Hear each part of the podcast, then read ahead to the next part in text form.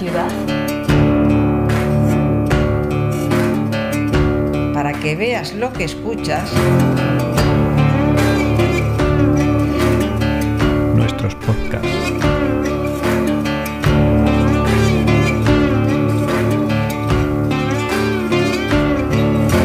Ateneo de Saberes. Portadoras de registros sonoros urbanos. En este episodio conversamos con Ángel Vázquez el Rubio desde el Cerro de los Locos en la dehesa de Villa, en Valdezarza. Esperamos que sea de vuestro interés. Entonces vosotros lo que vais a hacer es un análisis de, de la caseta, de la historia del cerro, ¿no? Vamos a hablar contigo de lo que ha sido tu oficio de titiritero. ¿Podemos coger asiento aquí, Sí, Ángel? claro, sí. A ver, coge tu otra. Gracias. Pues venga, Ponemos así colocado. eso, así, estamos bien así. Mira, Ángel el titiritero. Y sus muñecos. Mira, ahí tiene los muñecos. Sí. Sí, ese lo hicimos este verano. Esos son los muñecos que tengo. ¿Eso los haces tú? Claro, y lo hicimos como una denuncia porque Sí, que no la hierba, mira cómo recogíamos nosotros la hierba seca, que este año no la, no la recogió el ayuntamiento y por eso ha venido el incendio. Sí. Claro. Porque el pirómano, si le ponen la pólvora ahí, pues ya lo has jodido. Porque eso no ha pasado nunca. Que no se ganan en la, la hierba, no ha pasado nunca. ¿Cómo ha sido? Que lo han dejado abandonado. ¿eh? Incluso cuando estaba el no estaba el ayuntamiento, que esto era de. Este cerro era de Hacienda. Y los que estábamos aquí, que entonces éramos 50 o 70 personas, nos dedicábamos a limpiar, a cegar la hierba y tal. Bueno, Ángel, exactamente dónde, dónde estamos aquí. Estamos en el cerro de las balas y de los locos. De las balas por la guerra civil y porque antes esto eran sembrados de trigo y cebada para alimentar al ganado de la Casa Real. Y cuando recogen las, el trigo, hacen unos paquetes que se llaman balas. Ah, Y yo creo que la historia es esa. y de ahí viene el nombre del Porque este era un bosque de encinas y llegó el, el miserable rey de turno de aquella época a tomar poco las encinas, a sembrar cebada y trigo.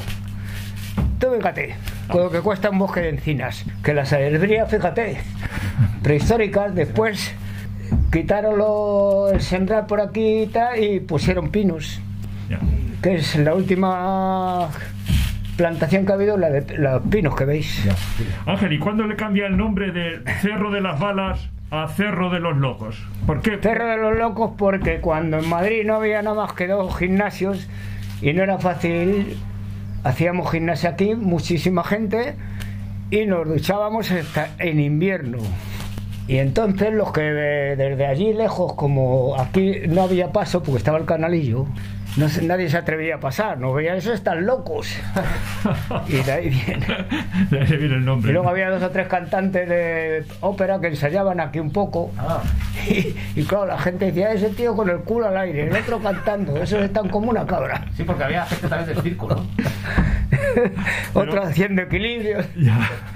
Sí, porque había gente del circo, ¿no? ¿Eh? Había gente del circo también. Sí, sí, porque yo aprendí de ellos y me hice artista de circo. Claro. ¿Y, y la gente que venía era gente del barrio de Tetuán o venía de cualquier otro sitio? Sí, mayormente era de Tetuán, Plaza Castilla, venía alguno de Vallecas, otro de Manoteras, sí, había, había alguno que venía de lejos, otro de San Blas, sí, había, había variedad, ¿eh? había variedad. ¿A qué edad empezaste tú a venir por aquí? eh? Esto eran las, las trincheras de la guerra nada más. Entonces hace 40 años dije, dije yo con algún amigo, vamos a plantar algo. Y todo el verde que veis, todos los árboles los plantamos nosotros, desde hace 40 años. Todos, hay almendros también, he visto aquí. Sí, desde, desde los pinos esos hasta aquí, lo que es el entorno del Cerro los Locos, hasta la fuente que hay allí, hay, hay una fuente, no sé si la habréis visto. Bueno, pues todo eso que hay plantado hasta acá, eso lo hemos hecho nosotros en 40 años. Y 500 mil que nos costó. Ya imagino. Desde entonces siempre se han hecho obras, eh, ha, habido que arreglar la cancha, ha habido que arreglar la fuente histórica, que era la de ahí abajo, que esa se le metió en la cabeza a la encargada del parque de taparla. Era, era un chorro del canalillo. Y ahí se duchaba la gente, John Martín, campeón de Europa, todos los boxeadores que venían a entrenarse, los gimnastas, nos duchábamos ahí en ese chorro que salía del canalillo. Sí, sí. Que había varios chorros. El canalillo, a lo largo del canalillo, el canalillo dijo, vamos a dejar unos chorros para que la gente beba agua. Ángel, ¿tú dónde viví? Tú vives en el barrio de tu Yo he nacido aquí en Berruguete. ¿Y sigues viviendo en el mismo sitio? ¿Sigues ahí? No, no, pero vivo aquí en donde la colonia la policía. ¿Y en la calle Berruguete estuviste ahí y hasta qué edad estuviste viviendo en, en Berruguete? Pues aquí me traía mi padre de niño y, y luego ya en el colegio de vez en cuando te escapabas y te venías a dar una vuelta con Sí. los amigos. Claro. ¿Tu padre a qué se dedicaba? ¿Qué profesión tenía tu padre? Mi padre trabajaba en el metro y íbamos, gracias a eso íbamos a los salesianos porque pagaba el metro el colegio. Por desgracia íbamos a los salesianos porque no he visto una educación más repugnante que la que nos daban ahí. Por la mañana, misa antes de entrar a la clase. Los sábados y los domingos tenías que ir por cojones o justificar una falta fuerte. Por la mañana misa, por la tarde también, los sábados y los domingos antes de ver la película. Bueno, una mierda, vamos, de educación. No te hablaban de nada más que de que había que rezar, el temor a Dios y todo, no sabías qué hacer, te daba terror ir a la calle y, y a- y- y- hablar con una chica o algo, te daba terror. Porque estará Dios mirando, esa era la educación que han dado a mi generación y a, a- a otras muchas. Tú de pequeño, ¿por qué lugares andabas dentro del barrio? ¿A qué lugares ibas con, los- con los amigos? ¿Por dónde callejeabas? Nos movíamos por el barrio y íbamos a Somontes, Ah, donde habéis visto la foto esa, del puente. Pasábamos los fines de semana en el río, porque entonces nosotros, las pandillas, sí, había quien hacía bailes en casas y tal, pero eh, teníamos una pandilla que, que nos íbamos al, los fines de semana al campo. Dormíamos allí, a Somontes, donde está el rey, Sí, pues allí. Sí. Sí, sí, sí. Está el, el río. Allí, toca el del- antes de hacer la piscina que han hecho. ¿Pero la pandilla era de chicos y chicas o solamente chicos? No, solo chicos, si es que chicas no podías llevarte. Claro. Estaba prohibido por la Santa Madre Iglesia. Y los padres seguían a la Madre Iglesia, claro. Y luego el, el régimen político también, claro. Que no te pillaran con una chica de tu edad dándote un beso en el campo. ¡Uh, la que se liaba! Sí. No os podéis ni imaginar.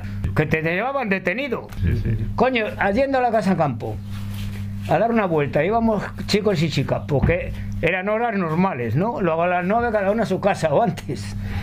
Bueno, te ibas a la casa campo y si te descuidabas cerraban las puertas. Y nos descuidamos, claro. Pues tuvimos que darle al guarda Dinero. 5 o 10 pesetas que llevábamos cada uno.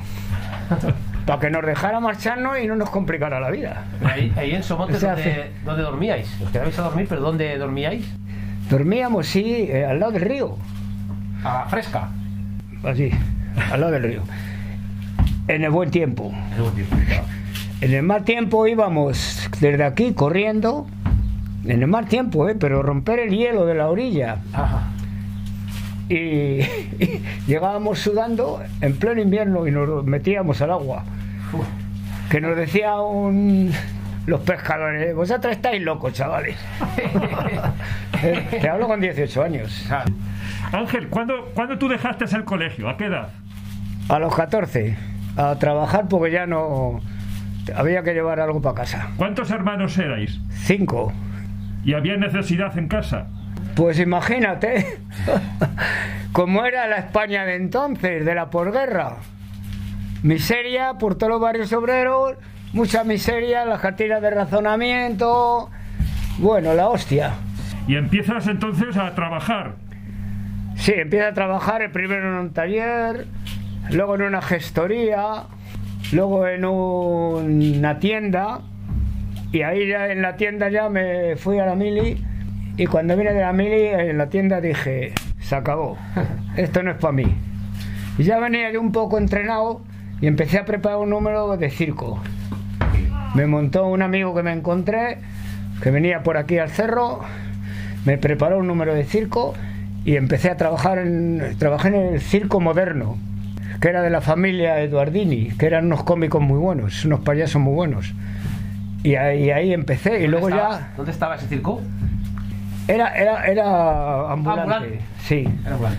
Trabajábamos pues por toda la provincia de Huelva, hicimos una tournée, Después eh, el, el circo, con- aunque entonces no había televisión, pero había muchos circos y había mucha competencia y los empresarios, algunos eran muy golfos, cuando recaudaban, cogían el dinero y se iban por ahí y cobrabas tú cuando él salía de las narices. Sí, sí. Entonces llegué a un momento que me quedé en Madrid y dije, no me muevo de Madrid.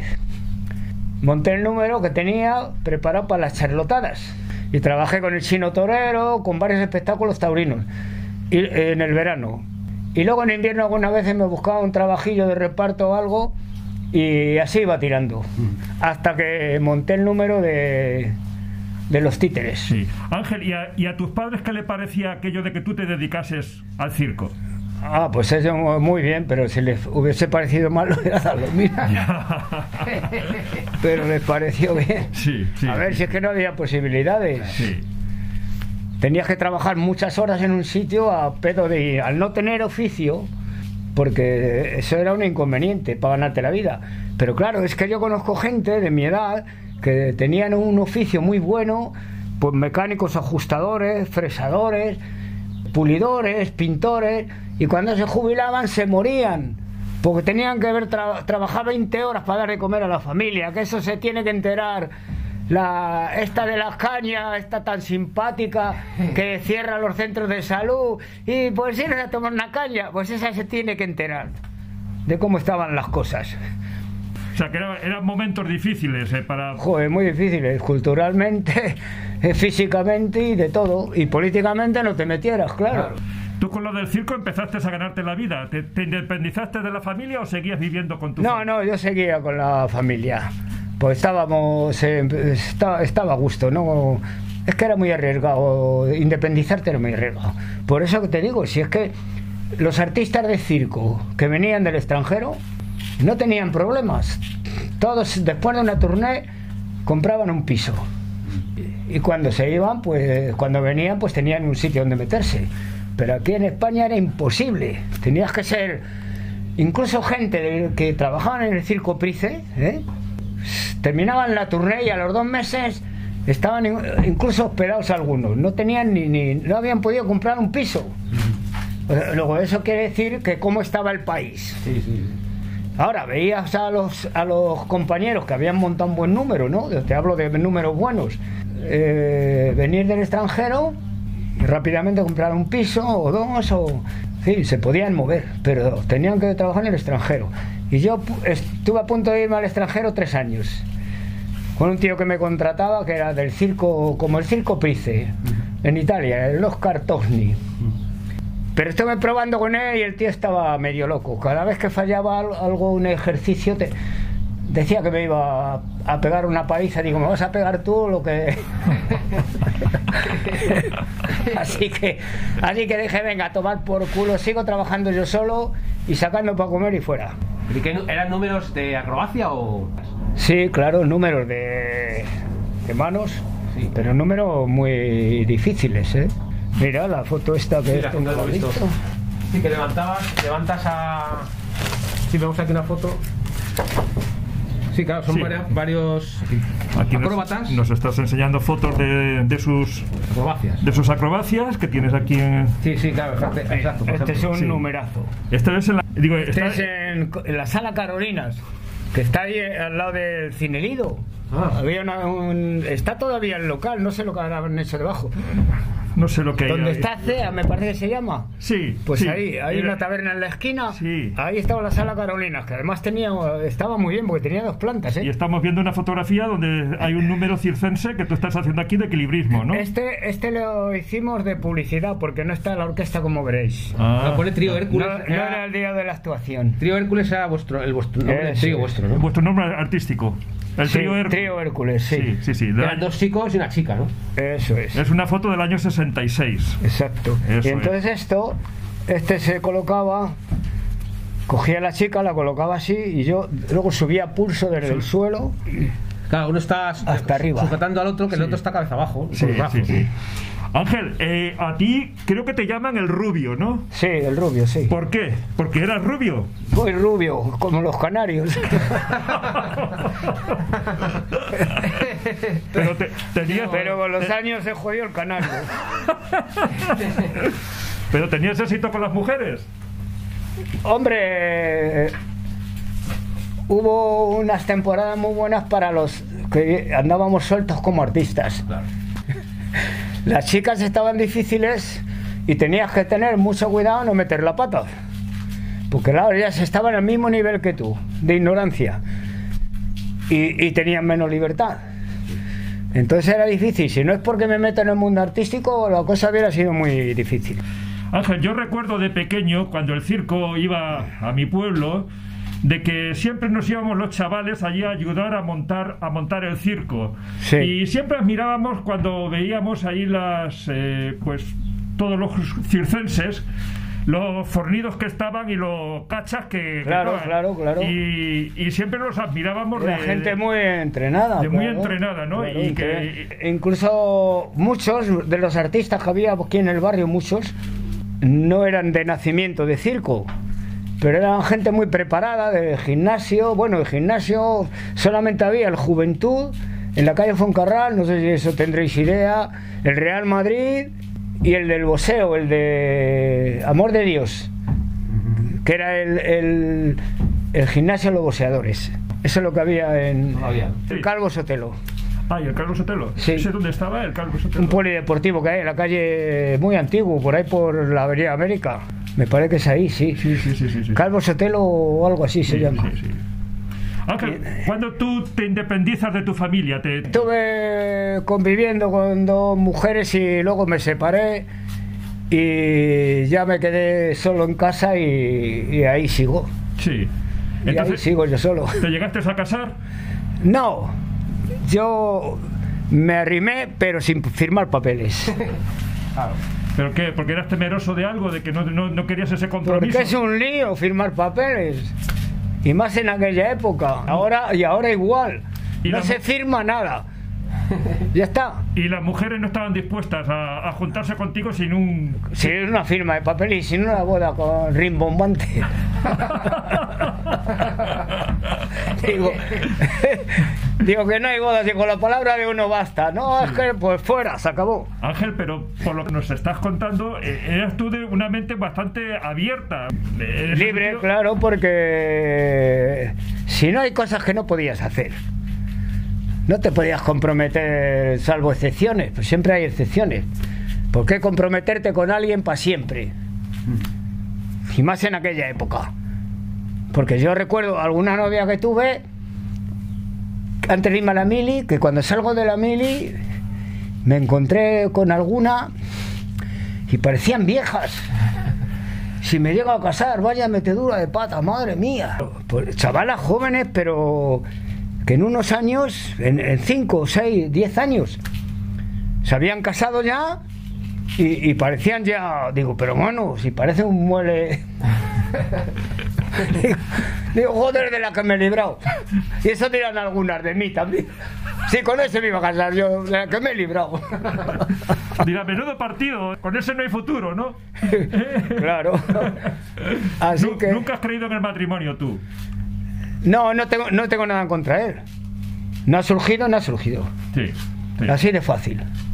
Y aún, aún al día de hoy sigues soltero. Sí, sí, Eso te ha permitido, digamos, hacer tu vida como te ha dado la gana. exacto. Tiene sus inconvenientes y sus ventajas. Sí. O sea que no hay que estar en contra de nada. Las Sí. cosas vienen como vienen y ya está. Sí. Ángel, uno de los oficios a los que tú creo has dedicado más tiempo ha sido al mundo del títere, como titiritero. Sí, claro. Esto es así. ¿Cómo, cómo empieza, digamos, tu, tu, tu vida profesional en el mundo del Pues títere? porque el número de, de circo duraba 6 minutos, 10 minutos. Entonces tenías que ir de relleno siempre en un espectáculo. Y dije, tengo que montar algo para hacer yo un espectáculo. Y entonces tenía un amigo que tenía ya material de marionetas y tal, y le compré y empecé a ensayar. Y ya con el teatro, ya das un mínimo de una hora, ya eres un espectáculo. Claro. y ya me empecé a contratar para pueblos y tal. ¿Las marionetas te las hacías tú o te las hacían otros? No, me las ha hecho uno que es- hace esculturas de madera. Tenía- o sea, tenía una exposición de. Tenía la fraga de Vulcano, tenía. ¿Aquí del barrio? No, en Alcobendas. Ah, en Alcobendas. sí. pero es que no era lo Sí. que cobraba. Sí, sí, sí. Este, este me lo hizo otro amigo.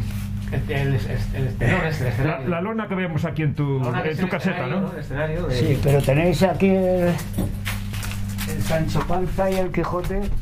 Otros escenarios. Esto tiene una, una cara, una expresión. Sí, estamos viendo una revista que editó Ángel, eh, que hizo una tirada de 3.000 ejemplares que se la costeó él y donde hay todo una serie de fotografías y, ar- y artículos que le han publicado, en el cual nos está enseñando ahora. La voz de Galicia. Mirad qué muñecos. Pues Claro, unos muñecos de madera, todos preciosos. Todos moviendo la boca. Con boca articulada, ¿no? Ángel, ¿y las historias que tú eh, presentas como, como teatro de, de- de marionetas, ¿te las, ¿te las has sacado tú? O Sí, yo me las he inventado porque para salirme un poco de la línea, pues le doy un, un viso un poco diferente. ¿Ves? Aquí también, mira, aquí en Cuatro Caminos, en una calle de Cuatro Caminos. Ahí Sí, nos estás, nos estás enseñando. eh, Otro escenario Porque- más de invierno, ¿no? Porque el nombre artístico que tú tenías aquí eran las marionetas de Angelo, ¿no? Sí, exacto. Que es con la que tú ibas haciendo giras por, por distintos puntos de, de Eh, España. eh, haciendo los equilibrios era el equilibrista Sarti. Mira, Ah, Sancho Panza en, en Valladolid regalando un- una muñeca a, un- a una niña. a una niña. Que Claro, y el escenario es un, mo- un molino de viento, ¿no? es un molino de Este viento. era eh, el Molino de, de Viento, que era otro teatro que no tiene nada que ver con este. Tenía 5 metros de altura el otro. Y era un molino de viento. Entonces eh, ahí empecé a interpretar Don Quijote y Sancho. Y, y en todas estas tournés tú ibas solo y montabas todo el escenario. tú, No, llevaba yo, con- y- llevaba yo ayudante. Y ibas a con ayudante. Mira, aquí se ven muy bien los muñecos también. Este Sí. es aquí en el cerro, ¿eh? Sí, estamos ¿Este hablando de, un artículo Sí. que le publicaron en El País en el año 2006 y estamos viendo, pues, pues bueno. eh, Claro, con, con sus estatu- con sus muñecos, ¿no? Sus, sus muñecos de títeres. Sí. Ángel, eh, le has dedicado tu mundo a, a los niños. eh, es algo Ah, sí, que... que quede claro una cosa, ¿eh? que cuando empecé con lo del Quijote, mira, aquí tienes una buena muestra. Bonito, Si luego hacemos una foto. Un libro del Quijote que valía mil pesetas, daba dos en cada función. Cuando un niño hablaba con el muñeco, les regalaba un muñeco. un es. Y luego cuando terminaba, entraban por el molino y salía cada niño con un cuento del Quijote en la mano. O sea, que se sepa que he repartido miles de cuentos y libros del Quijote, lo que no ha hecho ningún premio Cervantes. Estupendo, estupendo. Me parece muy, muy bonito lo que, lo que has hecho. Que ahora lo noto, es no haber ahorrado. Mira, me tenía que haber comprado un chirifú de estos. Un audífono. Y hijo puta lo caro que vale.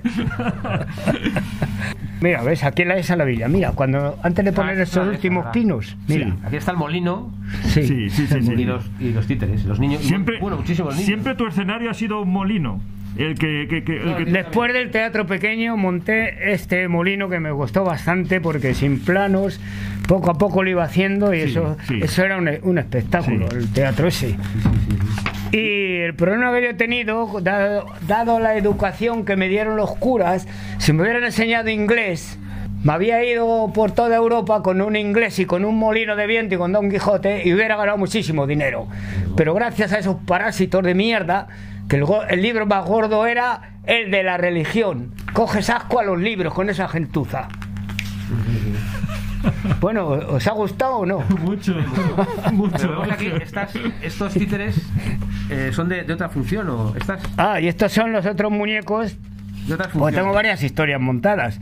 Los indios y el cocodrilo. Los indios del cocodrilo es otra historia, es, es otra creación original de Ángelo. Los indios y el cocodrilo. También Perejil, Tarzanete y la rana Tarracete y saltarina. la rana saltarina. Es otro cuento. Sí, Y- Mira, y esta foto está aquí en el cerro también. Sí. Ah, también. Mira, ¿ves el libro ese que digo yo? El libro Sí, que regalaba. les- Les estás enseñando en un artículo que se publicó que pone el, el titular es en un lugar de Tetuán. Y aquí la- Blancanieves. Está ahí la de Caperucita. La de Caperucita, sí, también, y el lobo. ¿eh? También la- Caperucita y el también- lobo, sí. O sea, siempre te has basado en, en cuentos, ¿no? Eh, historias que, que, que son... Sí, un poco clásicas, pero dándole un, un, tit- un tinte Sí, sí. diferente. ¿Te has un poco. encontrado con algún, alguna cosa que te sorprendiese de los niños? Algo... Sí, que estábamos trabajando una vez y, y decía, oí decir a uno, tírale el cohete ahora. Y le digo a mi ayudante, sal que, que tenemos un atontado ahora mismo.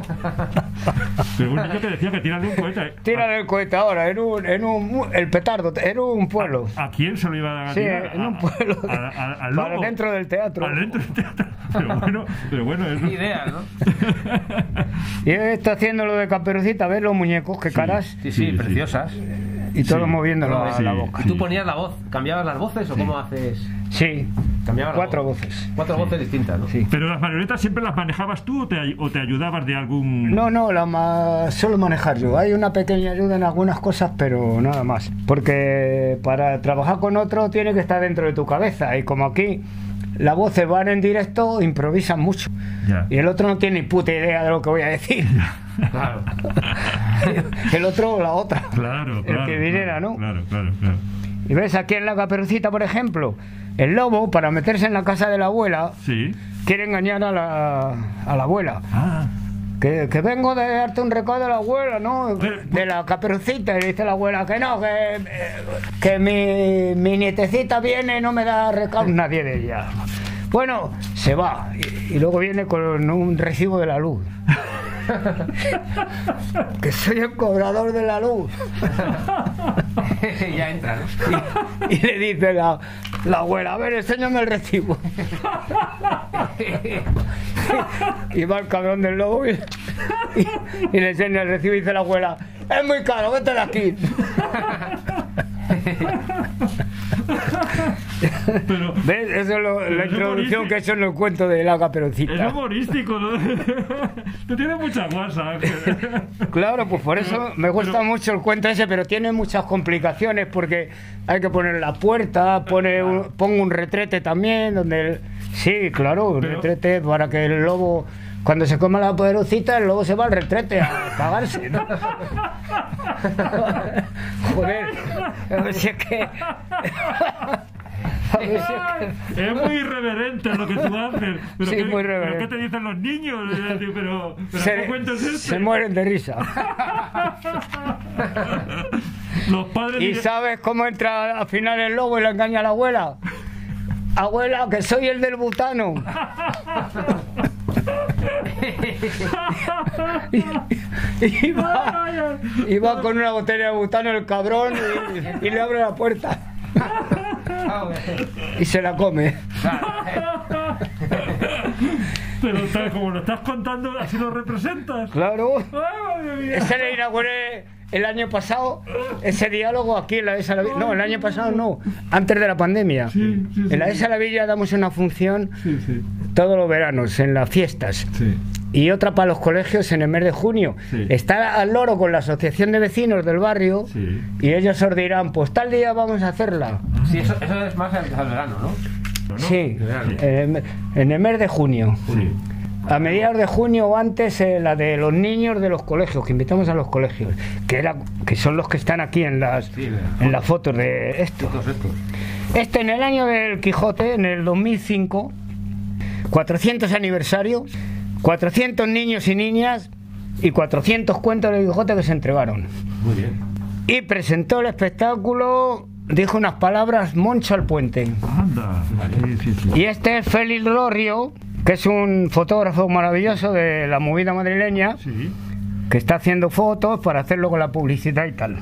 Pero entonces, Ángel, si tú, si tú dabas el espectáculo, entregabas los libros del Quijote y no cobrabas entrada porque esto es voluntario. No, porque este año, como era el del Quijote, eh, me dije yo, me voy a tirar un lujo este año.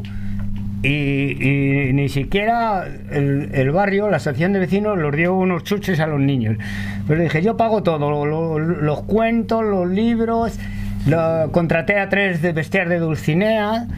Digo, este año, como es el año del Quijote, para que quede para la historia. Claro, claro. Y así lo hice. Pero luego, cuando ibas a los pueblos, ya ibas contratado. Entonces, en vez de. Pues quitaba un pellizco de presupuesto para dar los cuentos del Quijote. Yo creo que tú tienes mucho de Quijote. Pues hubo bastante. ¿Eh? Por desgracia, me ha quedado la generosidad y las hostias que me he llevado por eso de puta madre. Porque desde cuánto hace que tú vi- estás viniendo aquí a esta caseta del Cerro de los Locos? ¿Cuándo empezaste tú a venir aquí? niño, claro, me traían aquí, luego ya cuando puedes andar solo con los amigos de 12 años, de 10 años, y luego ya a partir de ahí, pues todos los fines de semana. Bueno, hasta los 14 años que tenía que venir a traición del colegio. Los curas te controlaban mañana y tarde en, el- en el- los fines de semana, sábado y domingo. Y a diario, pues cuando podías, después de salir del colegio el buen tiempo. ¿Y a partir de qué momento tú empiezas a venir aquí todos los días? Pues desde que me puse a trabajar, a los... Primero no, porque tenía que ir al centro de Madrid y tal, por las... y no me daba tiempo, por las tardes alguna vez. Desde los 15 años, a diario. ¿Y qué es lo que sale de ti? ¿Qué te impulsa a estar viniendo aquí todos los días? Día tras día, llueve, truene o haga relámpagos. Pues porque es un gimnasio gratuito.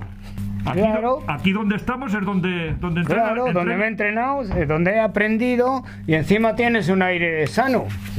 ¿Dónde vas a ir? No me iba a meter yo en un, en un cuchitril, porque anda que el gimnasio de amor de Dios de los boxeadores olía a ajo, resabiado.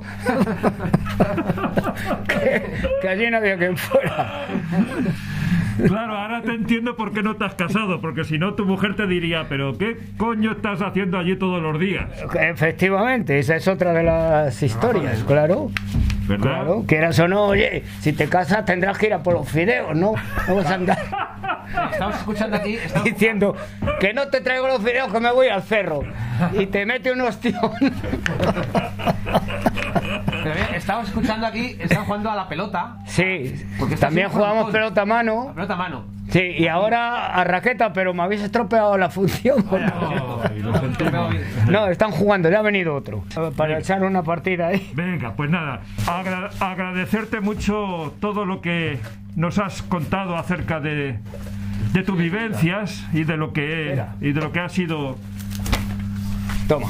Hombre, muchísimas gracias. y de lo que y de lo que ha sido y sigue siendo digamos eh, pues una vida dedicada y entregada al mundo infantil con las marionetas A Mundo Infantil y al cerro de, y al cerro y al de cerro los de los lo- locos. y al cerro de los locos con una dedicación encomiable porque, Claro, porque lo hemos transformado. Ya tengo que estar eran trincheras de la guerra nada más. Sí. Y ahora tienes aquí cientos de árboles y de arbustos. Sí, porque además eh, el anfiteatro lo construisteis eh, entre entre todos, ¿no? ¿Eh? El anfiteatro. el parlamento que Claro.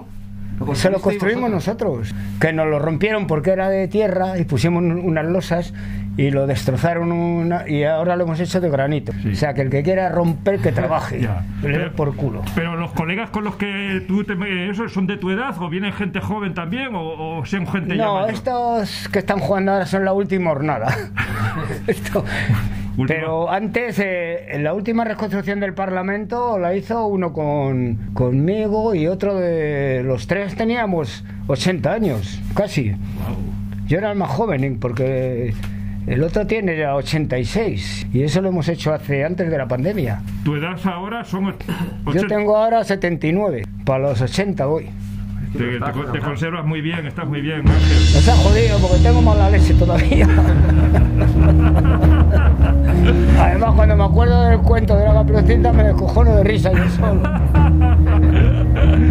Ay, qué bueno. Pues la verdad es que agradecemos mucho la simpatía, la gracia que tienes y el humor. Así que de nuevo muchas gracias, Ángel. Nada, hombre.